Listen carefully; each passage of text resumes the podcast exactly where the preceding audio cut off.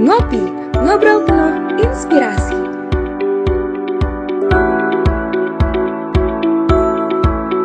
Decision Making Strategy. Halo, selamat malam Sobat Ngulik semua. Kembali lagi bersama kami di Ngopi Podcast, Ngobrol Penuh Inspirasi. Gimana nih kabarnya malam minggu Sobat Ngulik semua? Semoga dalam keadaan sehat dan siap untuk mendengarkan Ngopi Podcast episode kali ini. Seperti biasa, kali ini di episode Ngopi Podcast malam ini, Sobat Ngulik akan ditemani bersama aku, Irma Syafitri, dan tentunya aku nggak bakal sendirian karena aku ditemani oleh rekan aku. Halo, saya Helmi Kauzan Wijaya. Oke, halo Helmi. Halo, Mbak Irma. Oke, mungkin semoga kita tetap semangat ya dalam malam minggu kali ini. Ngomong-ngomong nih Helmi, episode kali ini kita bakal ngebahas tema apa nih Helmi? Nah, jadi tema yang akan kita bahas pada malam ini adalah decision making strategy nih Kak. Wow, keren banget nih. Ini pasti paling dibutuhin banget sih sama teman-teman mahasiswa. Udah pasti banget. Nah, dan uh, pada malam hari ini juga kita udah ditemani oleh narasumber yang pastinya udah kece banget lah ya. Jadi narasumber kita ini merupakan application development specialist di P T Accenture Indonesia. Lalu beliau juga pernah bekerja sebagai change management consultant di P T Solution Indonesia. Nah, langsung aja nih kita sambut Kak Nisma Medianti. Halo Kak Nisma. Halo Helmi, halo Irma. Selamat halo, malam. Halo juga Sobat Ngulik di rumah. Gimana nih Kak kabarnya? Alhamdulillah baik, mudah-mudahan Irma sama Helmi juga, terus sama semua teman-teman yang lagi dengerin ya. Iya Kak, alhamdulillah kita juga baik. Mungkin untuk mengawali cerita-cerita kita pada malam hari ini, Kak Nisma bisa cerita lebih jauh nih tentang Kak Nisma, educational background-nya, terus perjalanan karir sampai saat ini, terus aktivitas saat ini, mungkin juga sedikit personal life dari Kak Nisma. Oke, okay, uh... cerita sedikit aja ya, gak usah jauh-jauh ya. Oke, okay, uh, aku Nisma, Nisma Medianti, biasa dipanggil Nisma. Terus aku kebetulan uh, alumni dari I P B juga, uh, S satu, uh, Fakultas Ekonomi Manajemen, kelas pertama, angkatan pertama untuk jurusan manajemen. Jadi aku masuk tahun dua ribu, terus uh, mengalami keadaan yang gak punya kakak kelas.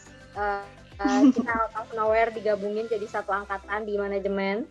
Uh, jadi termasuk founder, tapi I'm proud of it. Terus aku uh, tinggal di Jakarta sebenarnya uh, waktu kuliah di I P B, jadi anak kosan. Pertama kali ngerasain hidup jadi anak kos. Jadi anak rantau. Iya. uh, tapi aku kosnya anak Baranang Siang ya, jadi nggak pernah oh, ke okay. Darmaga. Oh iya iya, waktu itu masih di Baranang Siang ya Kak? Iya, aku di Baranang Siang kos. Uh, kemudian uh, aku lulus di dua ribu empat. Uh, aku uh, pengalaman kerja pertama itu di media sebenarnya, di stasiun T V A N T V. Uh, wow. aw- di awalnya iya, aku uh, awalnya magang di situ untuk skripsi. And then uh, cocok sama timnya, sama bosnya juga. Terus mereka tawar untuk uh, tawarin untuk uh, posisi ya starter di, kebetulan waktu itu aku di Departemen Promotion and Publicity. Mm-hmm. Jadi uh, ya udah aku uh, my first job is in media in T V station. Uh, terus nggak uh, lama, cuma satu tahun. And then aku pernah aku pernah ke asuransi mm-hmm. uh, dan banking. Aku pernah di H S B C. Terus aku uh, kenalan sama dunia consulting. Jadi waktu itu pernah masuk di sebuah P T namanya Integrasi Mitra Cipta Karya. Kebetulan mereka satu consulting company untuk implement system. De, di situ exposure aku pertama di dunia consulting. And then aku abis itu sempat ke sales juga. Uh, terus akhirnya uh, balik lagi ke perusahaan konsultan uh, sampai sekarang. Cuma actually uh, udah kayak Uh, tiga kali ganti lah, tiga kali ganti perusahaan consulting. Dan salah satunya sebelum di I T consultant, sempat juga di risk and management uh, consulting company gitu sih. Uh, saat ini berarti masih di Accenture, uh, udah tiga tahun, uh, tetap di I T consulting. Jadi aku consultant buat uh, implementasi sistem, which is namanya S A P. Uh, itu salah satu uh, software untuk E R P system yang uh, mungkin termasuk yang paling the best untuk uh, global. And then uh, aku udah berkeluarga, uh, punya satu anak, uh, kelas empat S D sekarang. Um, suamiku juga orang uh, I T, uh, oh. tapi dia lebih teknikalnya. Uh, uh, uh. Jadi dulu, dulu ceritanya kita ketemunya di kantor konsultan, gitu. Simulak juga. Terus di samping kehidupan berkeluarga dan bekerja, aku uh, personally suka banget lari. Jadi hobiku lari. Uh, tapi aku lari, lari yang benar-benar kayak uh, nggak ada temen, nggak ada siapapun, aku lari gitu. Jadi oh. running is already my personal needs. Jadi kayak oh, udah okay. minggu sekali harus lari. Kalau nggak lari itu langsung berasa banget ke badan, ke hari-hari gimana aku ngejalanin aktivitas itu berasa banget kalau nggak ditopang sama lari. So I really love running. Uh, tapi tetap juga masih suka musik, masih suka travel, masih suka socialize, uh, apa kumpul-kumpul, gabung di komunitas. Oh. Makanya uh, masih senang banget bisa uh, tetap silaturahmi sama teman-teman uh, di alumni dan sivitas uh, manajemen khususnya untuk I P B. Oh. Gitu sih. Wah, keren banget ya nih Kak Nisma, nih banyak banget pengalamannya. Nah, ya lumayan ya, agak udah multi multi industri mungkin. Nah nih Kak, uh, mulai masuk ke topik nih Kak, saya pengen tanya nih Kak. Boleh. Uh, berdasarkan persepsi kakak nih, gimana tanggapan hmm. kakak untuk uh, orang yang melakukan double job atau bisa dibilang uh, mereka memiliki peran ganda dalam satu waktu gitu Kak. Nah dan dalam sa- oke okay. peran ganda nah, dalam satu waktu. Iya, dan uh, apa sih plus minus dari uh, ketika kita melakukan uh, peran ganda tersebut gitu Kak? Oke. Okay. Oke, ini uh, aku share aja ya ini teman-teman. Jadi uh, kita lebih kayak ngobrol. Terus it's not like I'm teaching you something, bukan menggurui, tapi uh, sharing cerita aja. Uh, uh, mungkin dari perspektif orang yang udah lebih duluan lahir, jadi orang tua ya. Jadi kalau kalau menurut aku pribadi, uh, setiap orang tuh nggak nggak mungkin uh, entitled only one role gitu loh. Jadi kalian semua, kita semua tuh pasti Uh, punya peran ganda sebenarnya. Sebel- entah itu di pekerjaan atau entah itu di keluarga, tapi as a person, kamu tuh, kita tuh seorang anak, kita tuh seorang adik, kita seorang kakak. Dari situ aja tuh udah peran ganda ya, which is artinya uh, untuk entitlement itu sendiri, uh, what to do-nya tuh beda, uh, your obligation beda, kewajiban hak kamu beda. Jadi gak cuma di pekerjaan, sebenarnya you are born with multiple roles gitu. Jadi Allah udah lahirkan kita, udah eh, sorry, udah ciptain kita tuh, manusia tuh udah uh, sebenarnya nggak mungkin dalam satu fungsi gitu. Jadi kita memang harus udah siap dan terlahir dengan uh, ability buat mengemban berbagai peran dalam kehidupan kita. Yeah. Tapi khususnya kalau misalnya dari segi profesi, mungkin professionalism dan pekerjaan gitu ya, orang mau punya double job, double role. Uh, it is okay gitu. I mean, uh, sometimes uh, kalau dalam pekerjaan itu adalah kebutuhan kamu, kebutuhan kita sebagai individu untuk mengaktualisasi diri. Jadi maybe your job is like apa di uh, di dunia back office misalnya, like very clerical. Tapi a part of you di kita kita dalam kita ini kita punya sense atau Uh, passion atau other interest yang sebenarnya agak quite different dengan pekerjaan kita sehari-hari. Terus kamu kayak mau uh, mengaktualisasikan keinginan kamu atau passion kamu itu, misalnya kamu kerja di back office tapi sebenarnya kamu suka banget nulis, terus kayak merasa uh, apa ya, uh, kamu melihat bahwa kemampuan kamu menulis itu, passion kamu menulis bisa menghasilkan sesuatu. Ya udah, that dari yang bisa kamu kembangkan di luar uh, pekerjaan atau uh, kayak functionality kamu sehari-hari. Jadi I mean buat peran ganda tuh nggak apa-apa, uh, sangat-sangat nggak apa-apa, dan itu adalah hak hak kita semua, hak kamu gitu ya. Kalau misalnya itu termsnya adalah untuk mengaktualisasi diri. Tapi memang pros and cons-nya ada. Tapi as long as uh, kita sadar bahwa ada konsekuensi, ada tanggung jawab ketika kita melakukan sesuatu fungsi yang beda atau sesuatu yang uh, apa ya, mungkin yang satu a day job and then the other one is a night job gitu, atau kayak mesti memposisikan kamu di beberapa posisi yang berbeda juga, yaitu pasti ada there, there that it, it it will comes with the consequences and different responsibility. Jadi selama kita aware dengan pilihan kita, apa konsekuensinya, apa resikonya, apa yang akan uh, ada hidden implications dari semua itu, dari the different roles and the job itself, ya yeah, uh, you can you just go ahead. Maksud aku itu nggak apa-apa gitu loh, karena uh, menurut aku itu memang udah kebutuhan manusia, kebutuhan satu persons untuk mengaktualisasi dirinya gitu, which is di dalam diri seseorang tuh able, ke, kemampuan, skill, passionnya tuh pasti beda-beda gitu yeah. sih. Oke, okay, berarti sebenarnya double job itu apa ya? Udah ada dari diri, di diri kita ya sejak lahir gitu ya kak? Iya. Yeah. In my opinion that is, ya. Yeah. Setuju sih sama pertanyaan kakak yang itu ya. Nah, hmm. tadi kita udah ngomongin pandangan tentang double job gitu ya, atau peran ganda. Kan kita juga tahu nih, Kak Nisma sekarang kerja sebagai seorang konsultan. Dan pasti Sobat Ngulik juga penasaran sih, apa alasan Kak Nisma gitu memilih bekerja di bidang consulting gitu. Oke, okay. uh, uh, sebenarnya I'm not deciding to like work in a consulting uh, from the first time aku graduate. Juga bukan tipe, uh, bukan termasuk golongan teman-teman yang memang udah assure banget ketika lulus tuh mau jadi apa, mau kerja di mana, mau meniti profesi atau karir seperti apa. Jadi aku adalah termasuk golongan yang kayak masih nyoba-nyoba, nyari-nyari. Terus kayak, oh punya kerjaan ini enak ya, oh punya kerjaan ini enak ya, kayak gitu-gitu. Tapi okay, basicnya memang kalau aku dari dulu tuh uh, suka kerja yang kayak bisa ketemu banyak orang.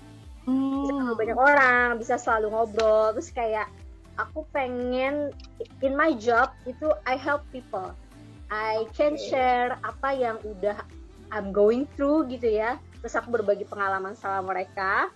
Terus mm-hmm. what they uh, overcome atau uh, apa kesulitan, mungkin mereka sedang mengalami kesulitan sesuatu, uh, aku tuh wanna be there to help gitu lah. Jadi aku pengen uh, kayak bisa menjadi satu part of solution dari uh, ses- dari orang lain, atau mm-hmm. in bigger terms itu dari uh, our clients atau our customers, kayak gitu sih. Jadi basicnya memang apa yang mendorong aku jadi uh, awalnya aku akhirnya discover oh ada dan ada dunia consulting nih, terus aku okay. masuk ke dalam situ. Dan Uh, memang basicnya di dunia konsultan pun menawarkan opportunity untuk selalu ketemu orang lain, sorry sorry, selalu ketemu orang baru, selalu ketemu masalah baru juga, and help our colleagues, our clients itu untuk solve their problems. Jadi itu sih yang akhirnya bikin oke, okay, I wanna be in the consulting world like forever gitu. Mungkin maksudnya aku udah udah firm nih sekarang, aku wanna spend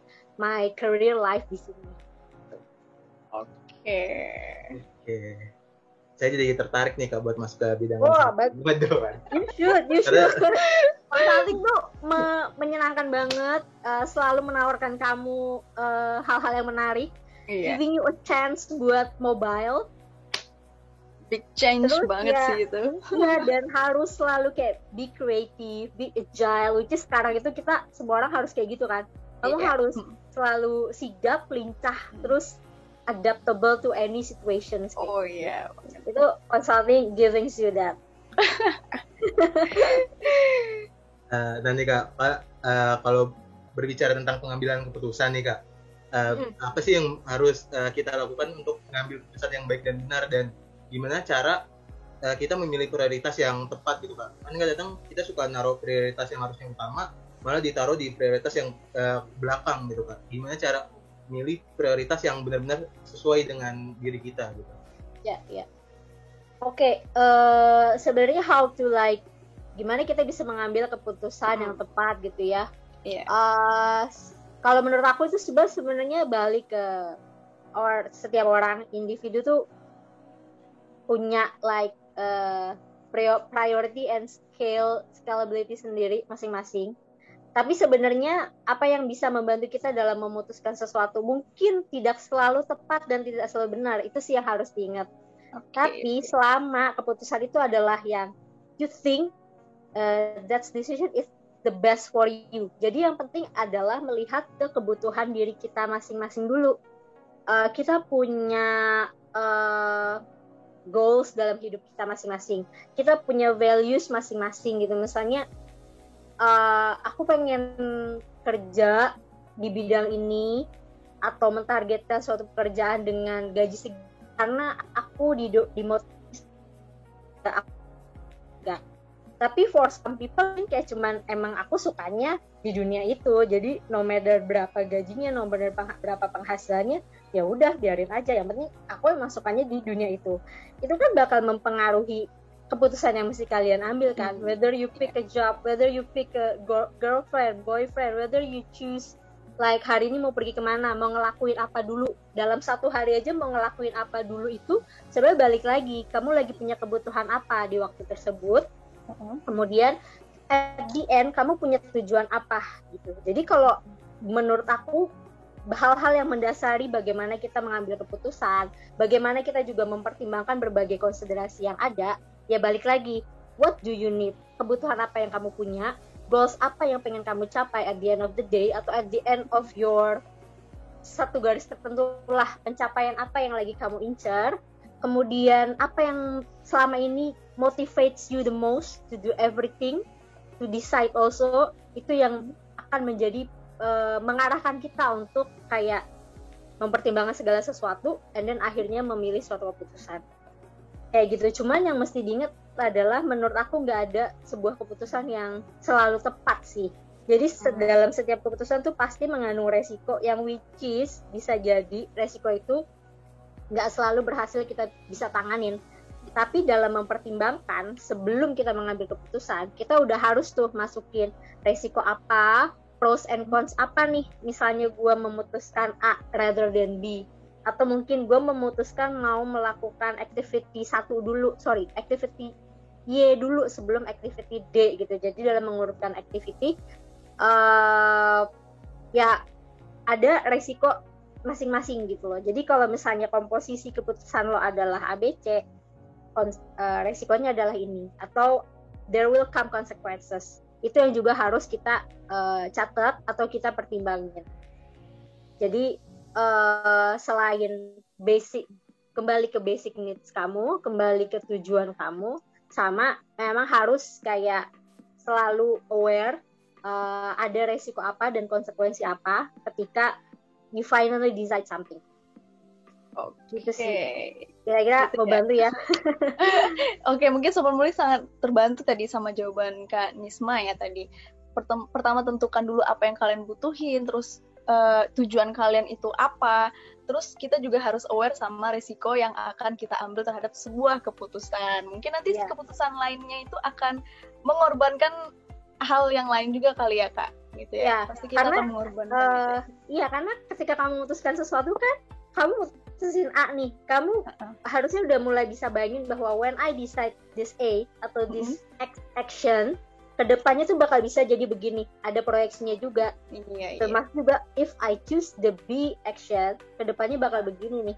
Nah, misalnya those decision, di tengah decision kamu sesuatu itu nggak berjalan seperti yang kamu expect, itu kan pasti ada kemungkinan juga kan, tetap ada yeah. kemungkinan. Nah itu yang mesti kamu pertimbangkan. Jadi kamu kayak termasuk juga kamu meminimalisir like uh, kekecewaan yang mungkin muncul atau uh, in some di tengah perjalanan kamu mungkin kamu akan jadi harus change your course atau banting setir atau merubah arah haluan, arah haluan itu bisa aja terjadi.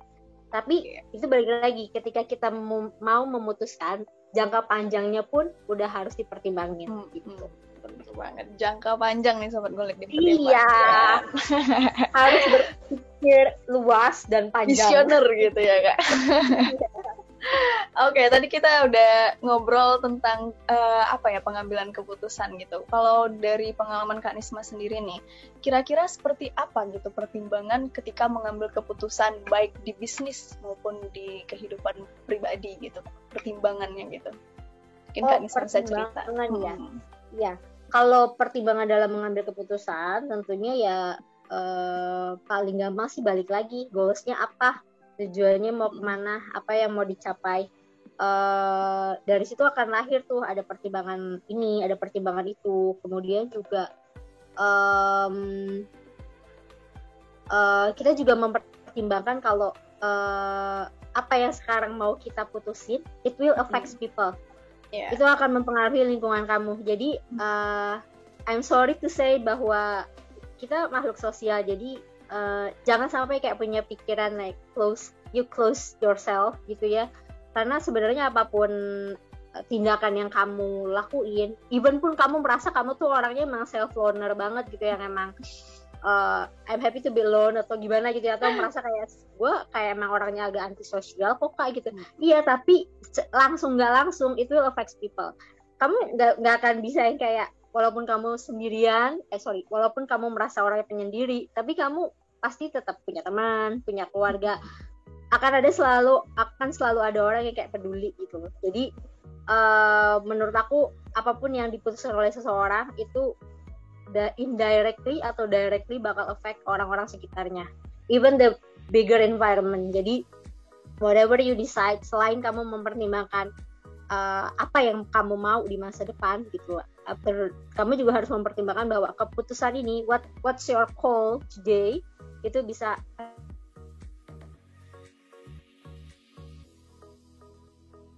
depan bisnis. Itu kira-kira biasanya pertimbangan yang harus kita perhatikan itu ketika mengambil keputusan itu apa gitu kan? Kalau buat keputusan bisnis ya, I think adalah uh, kita harus mempertimbangkan resiko, resiko apapun ketika kamu punya beberapa pilihan uh, actions yang perlu di decide gitu ya. Satu, kemudian jadi resiko, uh, resiko atau like the worst possibility that can happen. Itu yang harus pertama kali dipikirin. Kemudian uh, balik lagi, uh, seberapa besar atau seberapa jauh keputusan yang kamu ambil ini uh, punya imbas kepada uh, ya kepada bisnis kamu, kepada karyawan. Uh, itu yang mesti dipikirin juga. Oke. Okay. Okay. Kemudian juga uh, kalau misalnya pengambilan keputusan ya, um, pertimbangannya tentu juga ngelihat pasar sih, ngelihat oh. market kamu, ngelihat kompetitor.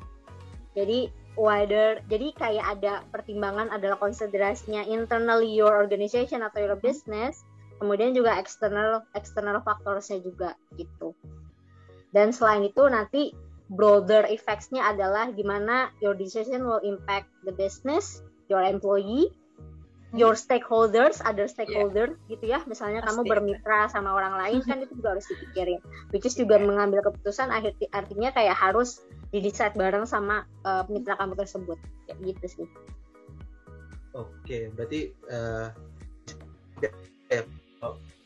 dalam mempertimbangkan pengambilan keputusan untuk kehidupan diri sendiri maupun bisnis, kita harus uh, berpikir bahwa keputusan kita ini bakalan berpengaruh terhadap lingkungan kita. Misalkan yeah. kalau kehidupan uh, pribadi mungkin berpengaruh terhadap keluarga, kalau di bisnis berpengaruh terhadap ya bisnis itu sendiri ataupun mm-hmm. uh, karyawan. Pre- kalau berbicara tentang tools nih Kak, uh, yeah. ada nggak sih tools yang uh, Kakak sarankan ini untuk dipakai dalam mm-hmm. uh, dalam uh, decision making gitu Kak, yang mm-hmm. benar-benar kayak kepake banget dan ngebantu yeah. gitu Kak? Yeah. Aku honestly kalau misalnya decision making tools, if you learn the theory itu banyak banget ya. Termasuk juga kalau misalnya nanti teman-teman sobat ngulik ini punya kesempatan untuk kayak belajar di tingkat yang lebih tinggi, and then you mungkin mengambil jurusan like strategi, manajemen strategi seperti itu, itu in theory banyak banget. Tapi kalau buat aku yeah. ya berbekal kemampuan ya, maksudnya berbekal dengan sejarah pendidikan S satu di manajemen, I think the basic one is adalah SWOT analysis. SWOT, oh, ya, okay, itu SWOT. Udah the best banget, maksudnya itu applicable like your own personal life, bahkan sampai apapun jenis pekerjaan kamu, hmm. itu SWOT udah paling kepake banget. Jadi hmm. tentunya adalah ketika ketika mau ngambil keputusan yang kamu analisa, ya udah pastilah strength-nya apa, weakness-nya apa, opportunity-nya apa, threat-nya ada, threat-nya apa. Karena memang uh, dalam keputus dalam setiap keputusan si opportunity sama threat itu juga pasti ada. Jadi kayak threat itu adalah resiko, consequences gitu ya. Opportunity sebagai orang yang apa ya? I mean uh, sekarang itu ketika semuanya kayak very challenging, kita tuh harus tetap selalu optimis kan. Which is dimana orang yang optimis dan orang yang positif adalah ketika kamu selalu bisa ngelihat peluang di di balik berbagai situasi atau keadaan apapun.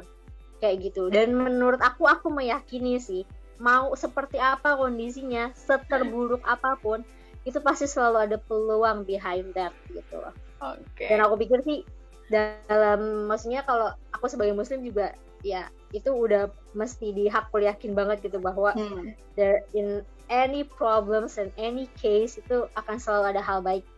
Yeah. Dan itu memang kita harus have belief in that. Hmm. Harus percaya kalau ada kesempatan dalam kesempitan gitu ya. Iya, iya. Dan aku pikir kalau kita ngelihat sekeliling itu, uh, even sekeliling kita juga hmm. mengajarkan bahwa selalu ada peluang di balik kesulitan apapun. Iya, benar. Oke, mungkin ini seperti closing statement juga nih Kak. Kira-kira pesan Kakak untuk buat fresh graduate dan mahasiswa yang menonton podcast ini agar tidak salah mengambil keputusan apa nih Kak? Hmm. Aku sih eh, sama-sama aja ya, maksudnya mengambil keputusan tuh nggak cuma like itu bakal terjadi sampai sepanjang hayat. Jadi even aku pun sekarang puluh-puluh tahun kerja masih aja setiap hari kita pasti mengambil keputusan atas apapun. Mau mandi dulu atau mau olahraga dulu atau mau ngapain dulu, setiap pagi itu juga udah keputusan. Jadi um, fokus on your goal saja. Selalu ingat apa sih yang kamu after in life gitu, apa yang pengen kamu capai, pengen kamu kejar. Uh, your focus, uh, your focus on your goal sama your aim in life itu yang bakal bisa ngarahin kamu banget untuk uh, bisa ngambil keputusan.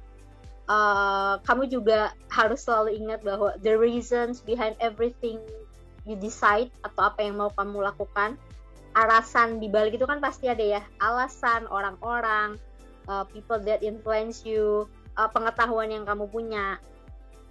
The more knowledge you have, kamu akan lebih bisa membaca situasi, juga bisa memperhitungkan resiko, yang tentunya uh, akan membantu kamu untuk bisa memutuskan sesuatu tuh dengan tepat sesuai dengan kebutuhan kamu. And other thing mungkin supaya keputusan kita itu bisa dikatakan tepat buat diri kita sendiri, selain uh, berdasar pada tujuan sama the knowledge yang kamu punya, uh, kita juga harus selalu alert aja sih. Jadi uh, please keep an eye, keep your ears open, karena uh, dengan kita jeli terhadap situasi sekitar kita, Uh, itu bakal juga membantu kita untuk memutuskan apa yang terbaik for us, uh, tapi juga juga tapi juga dengan mempertimbangkan uh, bahwa keputusan itu bisa aja berimbas pada orang lain. Gitu. Okay. Nah itu dia Sobat Ngulik. Tuh ada pesan dari Kak Nisma. Kita harus tentuin dulu nih tujuan kita apa. Kalau nggak ada tujuan mah juga ya susah, bingung atau mau ngapain ya kan? Iya, soalnya memang apa yang mau kamu putusin pasti harusnya poinnya ke situ gitu. Karena mau ngapain sih, mau kemana gitu, baru putusin kemananya gimana, pakai apa, kapan, gitu kan? Nah, kayak pakai lima W satu H gitu ya kan? Iya betul. Nah, itu selalu selalu ya dipakai lima W satu H karena memang buat observe sama analyze everything ya kita masih pakai itu prinsipnya. Terus aku paling titip pesan aja kalau in some time mungkin kamu ngerasa kamu ngambil keputusan yang salah, uh, nggak usah jadi kayak down dan uh, apa ya kayak terpaku pada kesalahan itu, karena uh, menurut aku dalam hidup pasti terjadi bahwa pasti kamu melakukan sesuatu yang salah atau mengambil keputusan yang kurang tepat, tapi dengan itu kamu akan belajar banyak sih. Jadi memang kita tetap harus learn from our mistake, termasuk juga learn from maybe our inappropriate Uh, decision that we've ever made it. Oke, okay, keren banget sharing dari Kak Nisma nih. Tapi sayang banget kita udah sampai di akhir acara nih. Saya uh, selaku uh, host pada hari ini mengucapkan terima kasih kepada Kak Nisma yang telah meluangkan waktunya dan memberikan pengetahuan-pengetahuan baru kepada yeah. kita dan Sobat Ngulik di rumah. Terima kasih Kak. Thank you, sama-sama ya Helmi sama Irma uh, buat uh, kesempatannya. Uh, buat Sobat Ngulik, uh, tetap terus semangat, and whatever you decide, selama kamu udah kayak dengan bismillah dan udah mempertimbangkan segala sesuatu, yakin aja. Dan kalaupun salah, it's okay, it's really okay. Kamu tetap bisa belajar. Oke, gitu. Oke. Okay. Okay. Dan untuk Sobat Ngulik, uh, dapat menonton podcast ini di YouTube Center of Management dan di Spotify Future Star. Dan jangan lupa untuk like, komen, dan subscribe. Saya Helmi Kauzan Wijaya dan rekan saya Irma Syafitri. Pamit undur diri. Terima kasih dan sampai jumpa di episode Ngopi Podcast berikutnya. Thank Bye-bye. you semuanya. Bye Sobat Ngulik. Stay safe everyone. Terima kasih untuk Sobat Ngulik yang udah ngedengerin Ngopi Podcast kali ini. Dan jangan lupa untuk tetap stay tune di Ngobrol Penuh Inspirasi selanjutnya. Bye-bye.